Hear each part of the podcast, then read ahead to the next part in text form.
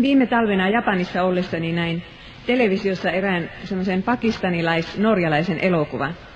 Sen nimi oli Seitsemän meren yli. Ja se kertoi pienestä pakistanilaisesta pojasta, jonka perhe muutti Norjaan. Se oli hyvin kuvattu, kun ne saapuvat keskellä talvea Osloon ja siellä oli lunta ja pakkasta ja poika ei ollut kumpaakaan koskaan kokenut. Ja sitten siinä kuvattiin sen kymmenvuotiaan pojan sopeutumista ihan toisenlaiseen yhteiskuntaan. Ja minulle jäi mieleen ne ensimmäiset kutsut, jonne hän, hänet kutsuttiin. Hän pääsi jonkun luokkakaverinsa syntymäpäiville. Se merkitsi hänelle niin paljon, koska hänellä ei ollut enää niitä pakistanilaisia kavereita. Jotenkin ne kutsut kuitenkin menivät mönkään. Se poika tajusi, että ei häntä pidetä sellaisena ihmisenä, kun norjalaiset toinen toistansa pitävät. Mutta jotenkin se elokuva tuli minulle mieleen, kun minä luin tätä tekstiä suurista illallisista ja Jumalan valtakunnan pidoista. Tämähän on Luukkaan evankeliumin 14. luvussa. Ja minä luen teille nyt ensin jakeen yksi ja sitten jakeesta 12. Jeesus meni sapaattina erään fariseusten johtomiehen kotiin aterialle. Sitten jäi 12. Jeesus sanoi talon isännälle, kun järjestät päivälliset tai illalliset, älä kutsu ystäviäsi, älä veljiäsi, sukulaisiasi, äläkä rikkaita naapureita. Hehän saattavat vuorostaan kutsua sinut, ja näin sinä saat kaikesta palkan. Ei, kun sinä järjestät pidot, kutsu köyhiä ja raajarikkoja, rampoja ja sokeita. Autuas olet, kun aika tulee, sillä he eivät pysty palkitsemaan sinua. Sinä saat palkkasi silloin, kun vanhuskaat herätetään kuolleista. Tämän kuullessaan sanoi eräs pöytävieraista Jeesukselle, autuas se, joka saa olla aterialla Jumalan valtakunnassa. Jeesus vastasi näin. Eräs mies järjesti suuret pidot ja oli kutsunut paljon vieraita. Kun pitojen oli määrä alkaa, hän lähetti palvelijansa sanomaan kutsutuille, tulkaa, kaikki on jo valmiina. Mutta yksi toisensa jälkeen nämä alkoivat esittää verukkeita. Olen ostanut pellon, sanoi yksi. Minun täytyy mennä katsomaan sitä. Suothan anteeksi, etten pääse tulemaan. Ostin viisi härkäparia, sanoi toinen, ja olen lähdössä kokeilemaan niitä. Suothan anteeksi, etten pääse tulemaan. Kolmas sanoi, olen juuri mennyt naimisiin, enkä siksi voi tulla. Palvelija palasi ja kertoi tämän herralleen. Silloin isäntä vihastui ja sanoi palvelijalle, mene kiireesti kaupungin kaduille ja toreille, ja tuot tänne köyhät ja raajarikot, sokeat ja rammat. Palvelija tuli sanomaan, Herra, olen tehnyt niin kuin käskit, mutta vielä on tilaa. Silloin Herra sanoi, mene maanteille ja kylien kujille ja vaadi ihmisiä tulemaan, jotta taloni täyttyisi. Ja siitä voitte olla varmat, että yksikään noista, jotka minä kutsuin, ei pääse minun pitopöytääni. Rukoilemme. Rakas vapahtaja, me olemme kaikki tulleet tänne sitä varten tänä iltana, että me pääsisimme kerran niihin sinun pitoihisi. Mutta sinä näet nyt, että miten meidän asiamme laita oikein on. Olemmeko me niitä, jotka estelevät? Vai olemmeko me niitä sokeita ja raajarikkoja ja rampoja, jotka tulevat pitoihin? Sinä näet, Herra, mikä, mikä meitä estää uskomasta sinuun ja luottamasta sinuun. Vaikka me tahtoisimme sen tehdä, niin se monta kertaa tuntuu niin vaikealta. Ja silloin kun näemme olevamme monella tavalla vammaisia, niin silloinkin tuntuu vaikealta uskoa sinuun. Mutta tule sinä itse nyt tähän ja puhu minun suuni kautta kaikille näille ihmisille, jotka tänne ovat nyt tulleet sinua tapaamaan. Anna pyhän henkesi voima ja valo. Jeesuksen nimessä. Aamen.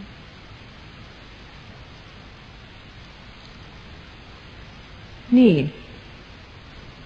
Miksi me niin harvoin, jos ollenkaan, kutsumme omiin pitoihimme ja kutsuihimme ja syntymäpäivillemme niitä, jotka eivät muualta saa rakkautta?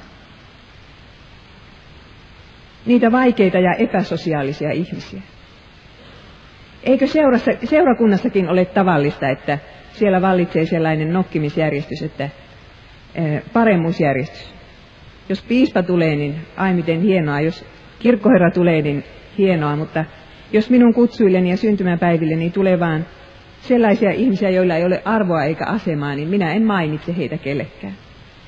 Mutta jos piispa sattuisi tulemaan, niin minä sanoisin sen kaikille.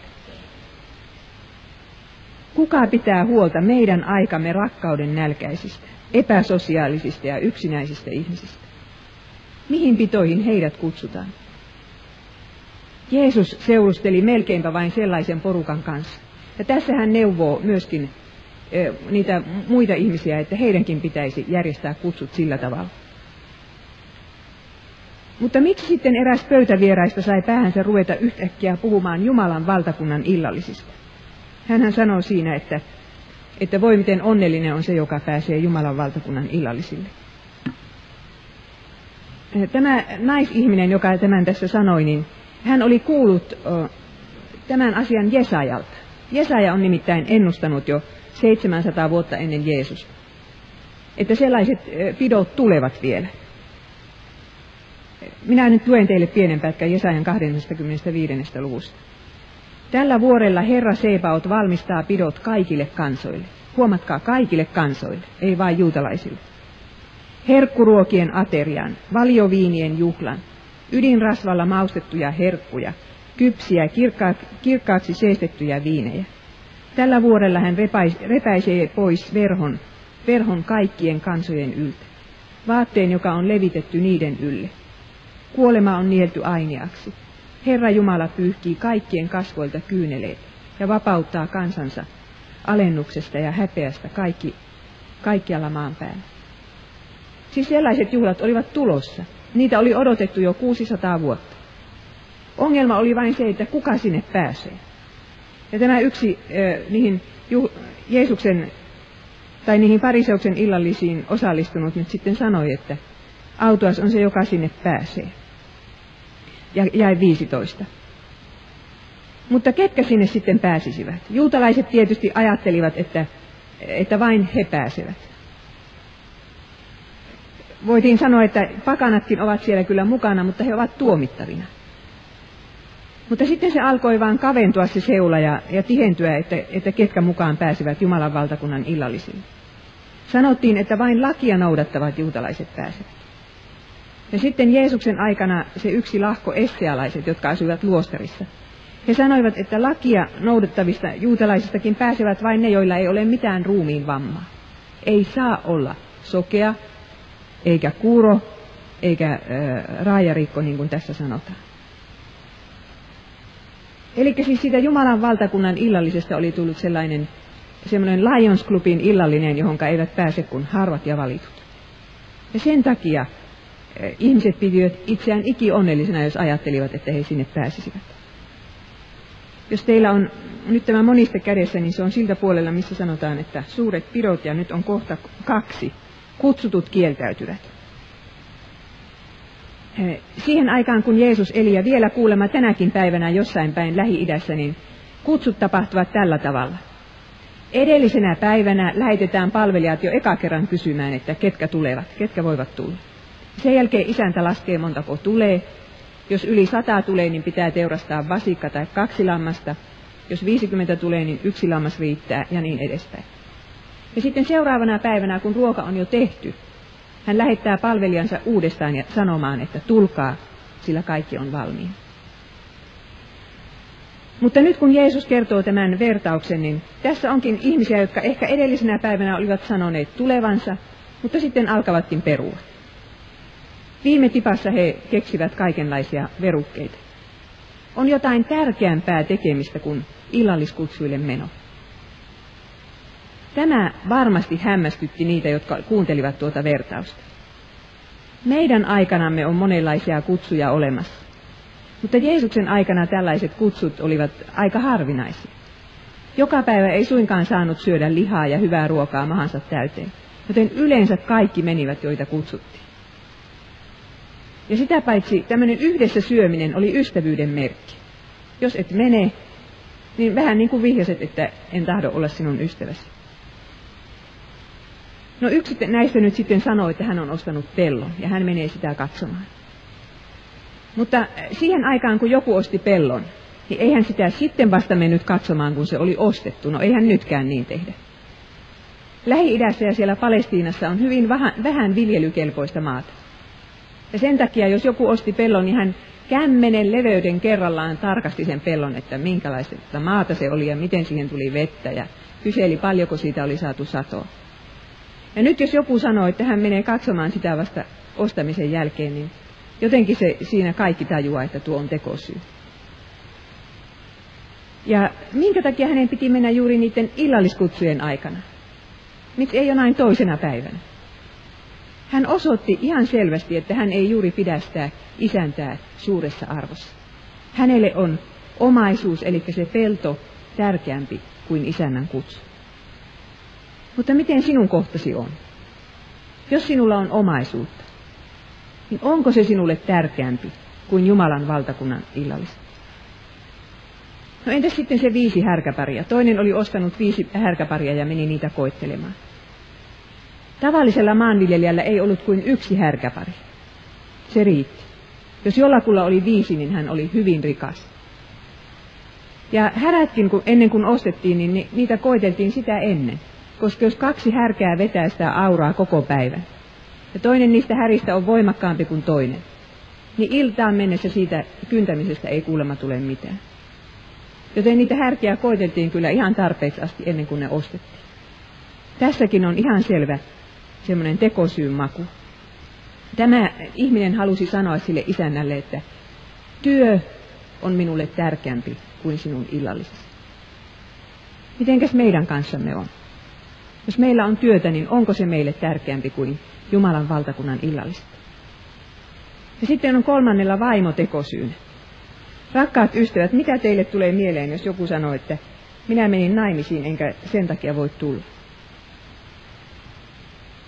Tuohon aikaan ei kuulemma ollut tapana, että miehet olisivat keskustelleet keskenään vaimostaan tai rakkauselämästään. Ja tämä nyt mies kuitenkin sanoo uh, ihan selvästi sen tapaista, että kun hän nyt tässä on mennyt naimisiin, niin vaimo on nyt hänelle niin rakas ja tärkeä, että hän ei voi tulla edes pariksi tunniksi. Niin, hän osoitti, että hän ei pidä niitä illalliskutsuja paljon missään arvossa. Mutta mitenkäs on meidän laitamme, jos meillä sattuu olemaan onnellinen parisuhde tai joku on, muu onnellinen ihmissuhde? Onko se meille Jumalan valtakunnan illallisia tärkeämpi? Minä ajattelen, että näillä ihmisillä oli oikeastaan yksi salattu syy, miksi ne kieltäytyivät. Jeesushan sanoo ennen tämän vertauksen kertomista, että tavallisesti tapahtuu niin, että jos joku kutsuu kylään vieraita, niin ne vieraat puolestaan kutsuvat sen isännän toisille illallisille. Ja tällä tavalla tämä isäntä ikään kuin saa palkan siitä, että hän, e, hän illalliskutsut järjestää. Ja nythän voi olla niin, että nämä kolme henkilöä tässä eivät halunneet jostain syystä järjestää niitä uusia illallisia. Heillä oli nyt se pelto, ne härät ja se vaimo. Ehkä ei heillä juuri sillä hetkellä ollut varaa järjestää puolestaan illalliskutsuja. Ja heillä oli tämä salainen syy, että koska minä en voi ta- maksaa takaisin, niin nyt minä en mene no- noihin pitoihin. Minä menen joskus toista. Niin. Ja, ja sen takia he sitten kieltäytyivät. Mutta kaikki nämä kieltäytyjät, hehän olivat oikeastaan onnistuneita ja onnellisia ihmisiä oikein kadehdittavia. Heillä oli omaisuutta, työtä ja hyvä parisuhde. He saivat toteuttaa itseään. Heidän ei tarvinnut tyytyä armopaloihin, eikä kuljeskella teillä ja aiton vierillä etsimässä rahaa ja työtä ja rakkautta. Ja itse asiassa he ajattelivat olevansa samassa sosiaalisessa yhteiskuntaluokassa kuin, kuin tuo isäntäkin. He eivät halunneet sitten joutua hänen, hänelle kiitollisuuden velkaan. Mutta entä me sitten? Onko meillä joitakin tekosyitä, kun Jumala kutsuu meitä valtakunta, valtakuntansa pitoihin? Ja missä ne pidot sitten yleensä ovat? Nämä, tämä messiaanisen ajan ateria, se on olemassa kyllä jo nyt, mutta kerran taivaassa se sitten vielä tulee täydelliseksi. Jo nyt meillä on sanassa elämän leipä. Me saamme syödä sitä elämän leipää. Meitä kutsutaan pitoihin, jossa me saamme sitä. Mutta ehtoollisessa me saamme syödä uuden liiton pääsiäisateria. Siinä on meillä nyt tällä hetkellä jo Jumalan valtakunnan pidot. Mutta rakkaat ystävät, minkä arvoisena näitä pitoja pidetään? Useimmat ihmiset kyllä tahtovat päästä taivaaseen, mutta he eivät tahdo tulla näihin pitoihin tällä hetkellä. Heillä ei ole itse asiassa Jumalan sanaa vastaan ehkä mitään, mutta heillä ei ole aikaa sitä Jumalan, valtakunnan, sitä Jumalan sanaa varten. Useimmat sanovat näin, kun kutsutaan sanan kuuloon tai ehtoolliselle tai raamattua lukemaan tai raamattu tunnille, että minä en nyt ehdi. Omaisuus, työ ja läheiset ihmissuhteet vievät tällä hetkellä minun aikani. Pidä minut estettynä. Suothan anteeksi, etten pääse tulemaan Jumalan sanan kuuloon. Varmaan ymmärrät Jumala, että minun ensisijainen velvollisuuteni on hoitaa työni hyvin ja omaisuuteni ja ihmissuhteeni. Palataan asiaan myöhemmin, vaikka sitten kuolin vuoteen. Näinhän useimmat ihmiset ajattelevat. Mutta Jeesus tahtoo sanoa tämän vertauksen kautta, että nuo kaikki ovat tekosyitä. Ne ovat verukkeita. Kieltäytymällä armon välineiden osallisuudesta sinä itse asiassa osoitat, minkä arvoisena pidät Jumalaa ja hänen valtakuntaansa. Kaikki nuo muut asiat ajavat arvoasteikossasi hänen ohitseen. Ja ne ovat sinun epäjumalasi, vaikka ehkä teoriassa pidät itseäsi tai pidät, että Jumala on sinulle tärkein. Kaikki ne asiat, jotka estävät meitä menemästä sanan kuuloon tai lukemasta Jumalan sanaa. Nyt ollaan kohdassa numero kolme. Jeesus, palvelija, joka kutsuu pitoihin. Näistä Jumalan valtakunnan pidoista on raamatussa kaksi vertausta. Matteus kertoo vertauksen kuninkaanpojan häistä, siis prinssin häistä. Siinä vertauksessa oli monta palvelijaa, jotka menivät kutsua kuuluttamaan, ja heitä kohdeltiin huonosti. Mutta Luukas kertoo sitten, että tässä on vain yksi palvelija. Yksi palvelija menee. Ja useimmat niin kuin kommentaarit sanovat, että tämä yksi palvelija on, on Jeesus. Jeesus itse. Hän tuli tänne maan päälle juuri sen tähden, että hän kuuluttaisi kutsua niihin Jumalan valtakunnan pitoihin. Ja hän, Jeesus, on tälläkin hetkellä armon välineissä läsnä. Monet kysyvät, että missä minä voin tavata hänet. Ja monet etsivät Jeesusta, sanotaan nyt vaikka kokemuksista tai armolahjoista. Mutta me tiedämme ihan varmasti, että Jeesus on sanassa ja sakramenteissa läsnä ja kutsuu meitä Jumalan juhlaaterialle. Jeesus on lihaksi tullut sana. Ja missä tämä raamattu on, niin siellä on Jeesus.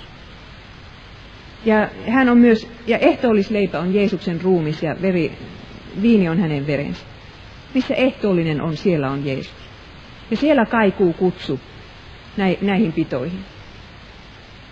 Eli siis, Miten suhtaudut raamattuun, kasteeseen ja ehtoolliseen, siten suhtaudut Jeesukseen.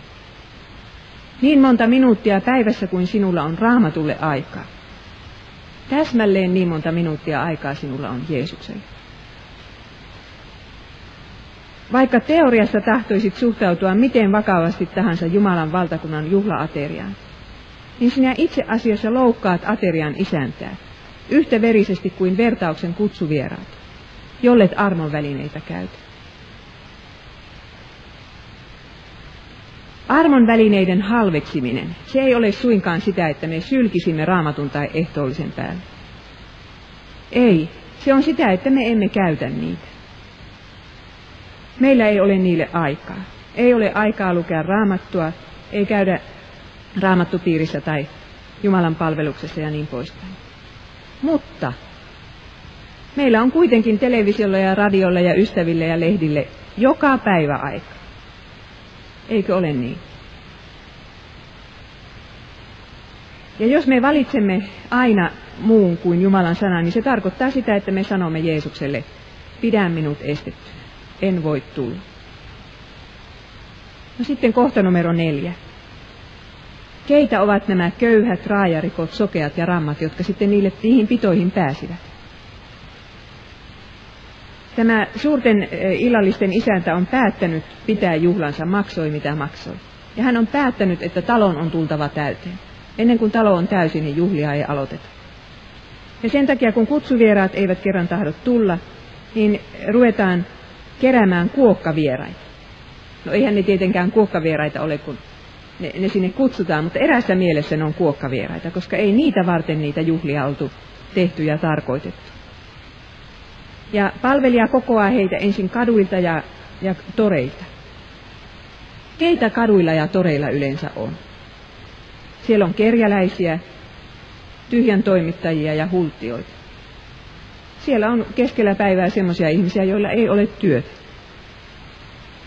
Tai joilla on, jotka ehkä, niin, no mitä he nyt itse kukin siellä tekevät. Ja sieltä kootaan ensinnäkin ihmisiä näihin pitoihin. Ja toisekseen sitten mennään maaseudulle. Kootaan sieltä maaseudun teiltä ja maalaiskylien kujilta ihmisiä. Ja tämähän sanotaan tarkoittavan pakanoitakin. Mutta nyt ei siis enää voida puhua mistään semmoisesta Lions Clubin illallisesta. Nyt pääsee kuka tahansa. Nyt on seinät leveällä ja katto korkealla. Ja tälle rupusakille kelpaavat ilmaiset pidot. He eivät varmasti ole saaneet mahansa syödä täyteen pitkään aikaan. Ja he ovat niin ihastuksistaan kutsusta, että tuskin osaavat uskoa sitä todeksi. Voiko se olla totta, että minä pääsen siihen kartanoon, pitoihin? Ja sen takia muutamia heistä on suorastaan vaadittava, tai niin kuin vanhassa raamatun käännöksessä sanottiin, että pakotettava tulemaan sisälle. Minä en pitkään aikaa ymmärtänyt, mitä se tarkoittaa, että palvelija on pakotettava joitakin ihmisiä sisälle Jumalan pitoihin. Mutta se kuulemma tarkoittaa samaa kuin jos koittaisi saada hesalaista pultsaria tulemaan presidentin linnan vastaanotolle itsenäisyyspäivän. On siinä vähän pakkoakin käytettävä ennen kuin tällainen vieras uskaltaa uskoa, että isäntä, sekä isäntä että kutsun kuuluttaja ovat tosissaan. Kyllä siinä saa sanoa, että tule nyt. Tule nyt, kyllä, kyllä sinä saat sinne tulla. Ja vähän työn, työntääkin pitää. Eli siis Jumalan valtakunta on tällaista porukkaa täynnä loppujen lopuksi. Mikä sitten on kutsuvieraiden ja kuokkavieraiden ero? Minkä takia ne ensimmäiset eivät menneet, mutta toiset menevät? Nämä kaksi ryhmää eroavat toisistaan kahdessa ratkaisevassa suhteessa. Ensinnäkin siinä, että miten hyvin on elämässä onnistuttu. Onko saatu se, mihin on pyrittykin? Onko omaisuutta, työtä ja hyviä ihmissuhteita? Me kaikki yritämme saada juuri tätä. Mutta ne, joilla sitä oli, niin eivät sitten menneet niihin pitoihin. Ja toiseen sitten eroavat siinä suhteessa nämä ensimmäinen ja toinen ryhmä, että mitä he isännästä ajattelevat. Näillä kutsuvierailla on varaa jättää kutsu oman arvonsa. He eivät pidä isäntää niin kovin arvokkaana. He pitävät itseään arvollisina niihin kutsuihin. Ja eivätkä tahdo jäädä kiitollisuuden velkaan, eivätkä tahdo syödä armopaloja. Mutta kuokkavieraat, he tietävät, että he eivät ole arvollisia niille kutsuille. Ja he suostuvat jäämään kiitollisuuden velkaan, jota eivät koskaan voi maksaa. He eivät voi järjestää puolestaan kutsuja, joihin he voisivat tämän isännän kutsua. Mutta he eivät voi myöskään olla rakastamatta ja kunnioittamatta tätä miestä, joka tahtoo heitä kestitä ilmaiseksi, pelkästä armosta. Ei saa mitään etua siitä, että heitä syöttää. No ketkä meidän aikanamme sitten ovat niitä kuokkavieraita ja sitä rupusakkia, joille Jumalan valtakunnan kutsu ehkä kelpaakin? Niin. Ketkä ovat ne, joille taivasten valtakuntaan pääsy ei ole itsestäänselvyys, vaan etuoikeus? Minulle välähti yhtenä iltana mieleen, kun mä tuolla Helsingin kadulla kävelin lauantai-iltana, että täältä ne löytyvät vielä tänä päivänäkin ne ihmiset. Tuolta kadulta. Perjantai-iltana tai lauantai-iltana. Siellä on sitä sakkia, jolle taivaaseen pääsy olisi heidän itsensä ja muidenkin mielestä armoa, jos joku heille sitä kutsua kuuluttaisi. Mutta ei siinä kaikki. Kyllä niitä köyhiä ja raajarikkoja ja rampoja on muitakin. Nimittäin hengellisesti köyhät. Varmaan täälläkin kirkossa nyt istuu heitä. Niitä, jotka eivät ole päässeet uskon ja pyhityksen tiellä alkua pitemmälle. jos siihenkään. Vaikka kuinka yrittäisi olla oikein, oikeasti uskovainen, niin ei, ei onnistu. Sellainen ihminen kuuluu tähän köyhien joukkoon. Tai sitten ne ihmiset, jotka elämän kohtalot ovat kol- kolhineet haavoille ja mustelmiin. Ne, jotka on petetty ja jätetty. Ne, jotka tietävät olevansa syntisiä. Kelpaako tämä Jumalan valtakunnan kutsu oikeastaan kenellekään, jolla ei ole vammaa ruumiissaan tai sydämessään? Kelpaako se? Ja entä jos sinulla ei olisi sitä vammaa tai pettymystä tai syntiä, joka mielestäsi tekee elämäsi sietämättömän vaikeaksi? Istuisitko sinä tänään täällä kirkossa raamattuluentoa kuuntelemassa? Ja vaikka se olisi kuinka vaikeaa tahansa, niin eikö meidän pitäisi, minun myöskin, vetää sitä johtopäätöstä tästä tilanteesta, että oli hyvä, kun minut siirrettiin kutsuvieraiden joukosta kuokkavieraiden joukkoon, siihen rupusakkiin. Että oli hyvä, että minä menetin ja sinä menetit sen onnen, joka teki meidän korvamme kuuroiksi Jumalan kutsu. Eikö se ollut hyvä? Koska nämä ihmisten pidot ja ihmisten onni, se kestää vain aikansa. Mutta Jumalan valtakunnan pidot, niille ei tule loppua ollenkaan. Ja jos me emme sinne pääse, niin se on sitten niin kauhea vahinko, että sitä ei voi sanoin kuvata. Mieluummin kestää muutaman vuosikymmenen täällä sitä, sitä äh, rampana ja raajarikkona ja sydän, va, sydän vammaisena oloa. Sitten ollaan kohdassa viisi, kaikki on jo valmiina. Niin, kaikista juhlista lankeaa lasku jonkun maksettavaksi. Ihan kaikista juhlista. Mitä hienommat juhlat, sen korkeampi lasku. Japanissahan se menee kyllä ihan mahdottomuuksiin, se, se kestitseminen. Kun minä luin, niin nythän siellä oli juuri se, se maajäristyskin ja, ja siinä tuli Japani taas niin elävästi mieleen. Mutta siellä on tosiaankin kyllä tämä tämmöinen tämmöinen toisten kestitseminen, niin se on omaa luokkaansa. Siinä ei rahaa säästetä. Mutta, mutta myös Japanissa ja niin kuin joka paikassa muualla kuuluu hyvin tapoihin, että vuoroin vieraissa, vieraissa käydään. Sinä tarjoat tänään ja minä tarjoan huomenna. Eihän sitä kukaan tee semmoista, että yksipuolisesti vaan tarjoaa.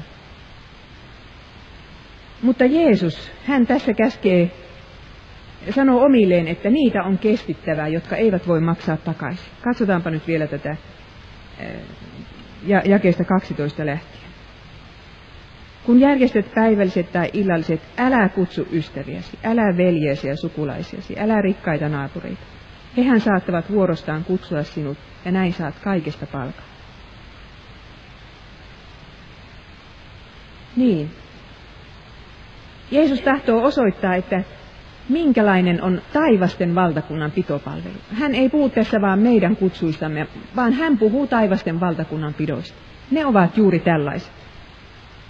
Että siellä, sinne ei kutsuta, tai jos kutsutaankin, niin eivät mene ne ihmiset, jotka voivat maksaa takaisin. Taivasten valtakunnan pitopalvelu on sellaista, että kaikki on jo maksettu ja kaikki on ilmaisu. Tässä kertomuksessa, mikä on tässä ennen vertausta, niin siinä sanotaan niin, että, että älä kutsu sellaisia ihmisiä. Ja vertaus sitten kertoo, mitä tapahtuu, jos sellaisia ihmisiä kutsutaan eivät he kuitenkaan tule. Ne, jotka voisivat maksaa takaisin, tai luulevat voivansa maksaa takaisin. Jeesus lopettaa tämän vertauksen hyvin semmoiseen, hyvin, miten mä sanoisin, töykeästi. Hän sanoo näin. Ja siitä voitte olla varmat, ettei yksikään noista, jotka minä kutsuin, pääse minun pitopöytään. Ei yksikään. Voi olla ihan varma siitä. Mikä on tämä ryhmä, josta ei yksikään pääse Jumalan pitopöytään? Keitä he oikein ovat? Ovatko he juutalaisia? No eivät suinkaan he ole juutalaisia. Kyllä juutalaisista monikin pääsee Jumalan pitopöytään. Pietari ja Paavali ja Abraham olivat juutalaisia. Nykyaikana on paljon juutalaisia, jotka uskovat Jeesukseen. No olivatko he sitten fariseuksia? Mutta kyllä fariseuksistakin joku kääntyi, niin kuin vaikka Nikodemus. Ja sitä paitsi eihän se niin ole, että fariseuksia vain olisi kutsuttu. He olisivat ne kutsuvieraat. Minä olen sitä mieltä, että nämä kutsuvieraat tässä vertauksessa, ne tarkoittavat niitä ihmisiä, joilla mielestään olisi mahdollisuus maksaa Jumalalle palkka hänen kutsustaan. Minä sanon se uudestaan, koska tämä on niin tärkeä asia. Että kutsuvieraat tässä vertauksessa tarkoittavat niitä ihmisiä, joilla olisi mielestään mahdollisuus maksaa Jumalalle palkka hänen kutsustaan. Se tarkoittaa niitä ihmisiä, joille kutsu Jumalan valtakuntaan ei olekaan pelkkää armoa. Se tarkoittaa niitä ihmisiä, jotka eivät tahdo jäädä Jumalallekaan kiitollisuuden velkaan. Ja nämä tällaiset ihmiset haistavat jotain palaneen käryä sellaisissa illallisissa, illallisissa, joita ei mukaan tarvitsisi korvata toisilla illallisilla. Maailma on täynnä tällaisia ihmisiä, joille uskonto on vaihtokauppaa. Sinä, teit, sinä Jumala teet osasi ja minä teen osan. Kaikki pakana uskonnot ovat tätä. Minä yritän parhaani ja sinä sitten autat minua pelastukseen. Mutta ei pelkästään pakanat. Minulla oli viime viikolla hyvin mielenkiintoinen keskustelu, kun minä satuin saamaan vapaalipun tuonne johonkin no, noista Viron laivoista ja kävin siellä yhden päivän risteilyllä, kun oli vapaa-päivä. Ja siellä sitten tuli juttua erään henkilön kanssa, joka oli mukana, niin siitä Estonian uppoamisesta. Me rupesimme siitä juttelemaan. Juttelimme innokkaasti, se oli semmoinen äh, vähän keski-iän ylittänyt mieshenkilö.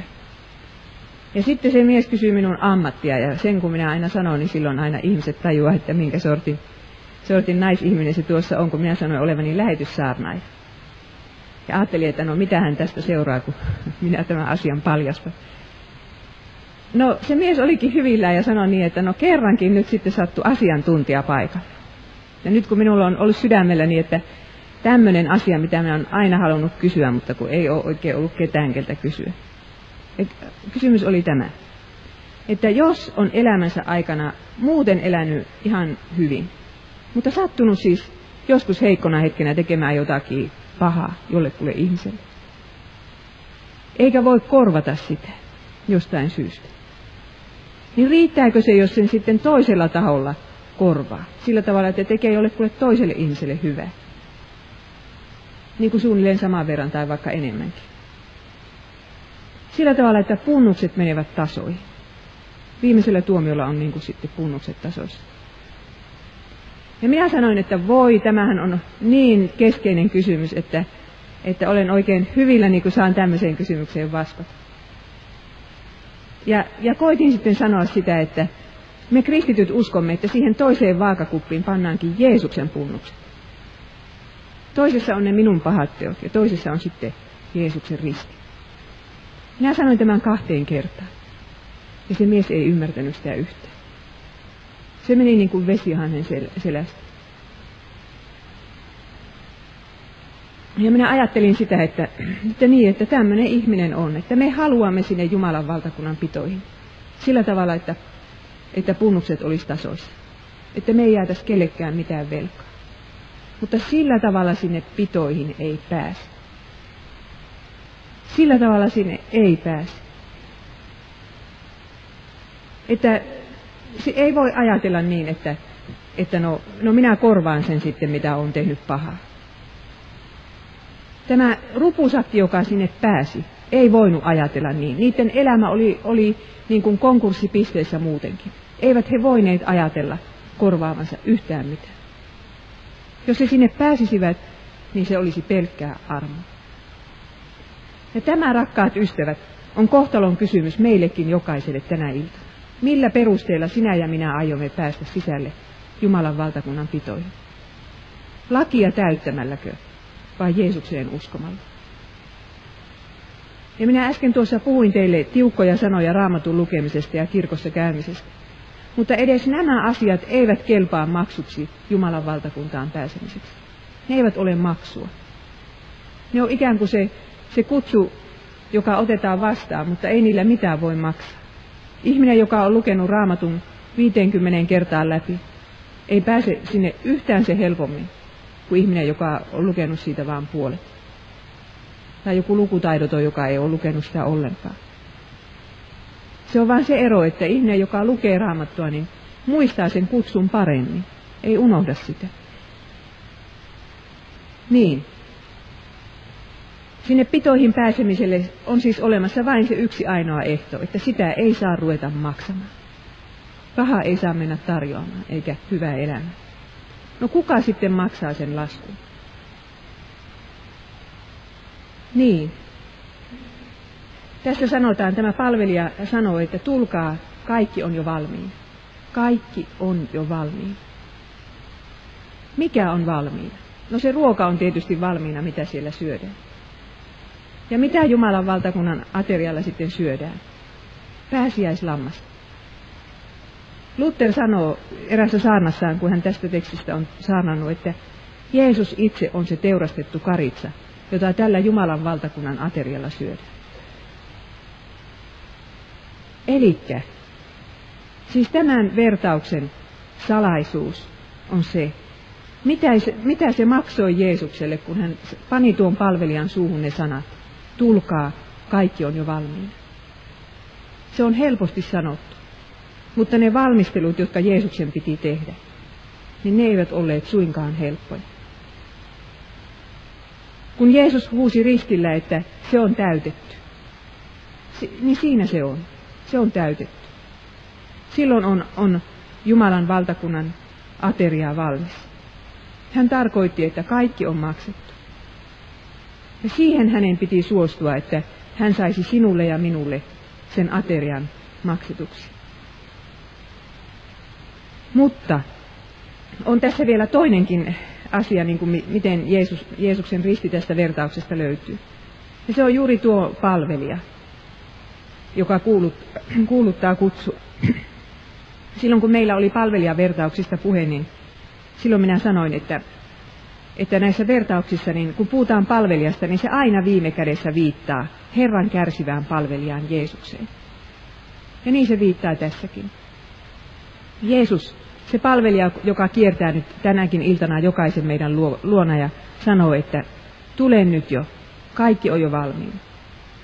Niin hän on se Herran kärsivä palvelija, joka, josta sanotaan, että hän kärsi rangaistuksen, että meillä olisi rauha. Hänen haavojensa hinnalla me olemme parantuneet. Mutta kun hän antoi itsensä sovitusuhriksi, hän saa nähdä sukunsa jatkuvan ja elää, elää kauan. Näin se on uudessa käännöksessä sanottu. Jesaja 53. Oikeastaan Jeesuksesta tuli ristillä köyhä ja rampa ja sokea ja raajarikko. Hän tietää, minkälaista se on. Hän tietää, minkälaista on, kun on ruumiissa ja sydämessä vamma. Kun kuuluu siihen rupusakki. Ja silloin hän kyllä sovitti senkin synnin, että me olemme niin usein armon välineitä halveksineet. Minä väittäisin, että me kaikki olemme armon välineitä halveksineet. Emme ole käyttäneet niitä niin kuin olisi pitänyt. Monesti olemme sanoneet, että pidä minut estettynä. Mutta sekään ei enää estä Jumalan valtakunnan pitoihin pääsyä, koska kaikki on valmistettu. Ainottakaan ehtoa ei aseteta. Jeesukselle oli selvää se, mikä meille usein ei ole selvää että joko hänen on maksettava se lasku tai sitten me, me jäämme joka ainoa niistä pido, pidoista pois. Jeesus oli maksanut myöskin kutsuvieraiden lasku, mutta he eivät sitä uskoneet, he eivät sitä tajunneet. Heidänkin puolestaan kaikki oli tehty valmiiksi, mutta he eivät sinne pitoihin päässeet. Jumalan valtakuntaan pääsevät nyt vain ne, jotka eivät voi maksaa mitään Jumalalle. Köyhät raajarikot, sokeat ja rammat. Ja kuule nyt sinäkin, mitä Jeesus sinulle tämän vertauksen kautta sanoo. Jumalan valtakuntaan ei ole enää liian vaikea päästä, vaan liian helppo. Niin helppo, että syntisiä joutuu suorastaan pakottamaan sisälle, kun heidän on niin vaikea uskoa todeksi tätä ilmaista pääsyä. Jokainen, jokainen meistä tänä iltana kuuluu siihen ryhmään, jonka jolle pääsy on ilmainen. Ja vaikka sinun syntisi olisivat miten suuret tahansa, niin, ja miten voittamattomat tahansa, niin ne eivät voi sulkea sinulta enää pääsyä Jumalan valtakunnan pitoihin. Kaikki on jo valmistettu. Kutsu kuuluu muillekin arvottomille, eikä vain meille. Vielä on tilaa, niin kuin tässä vertauksessa sanotaan. Mutta tietävätkö muut sen? Tietääkö, tietääkö tämä ympäröivä Helsinki sen? Kun, ne, kun me näemme tyhjiä paikkoja kirkon penkissä ja ehtoollispöydässä, niin me kuulemme samalla isännän kutsun. Vielä on tilaa. Menkää ja vaatikaa heitä tulemaan, että minun taloni täyttyisi. Työ on kesken, kutsu on vietävä. Rukoilemme. Rakas Jeesus, kiitos, että sinä suostuit tuohon, että sinä suostuit tulemaan pääsiäislampaaksi meidän edestämme.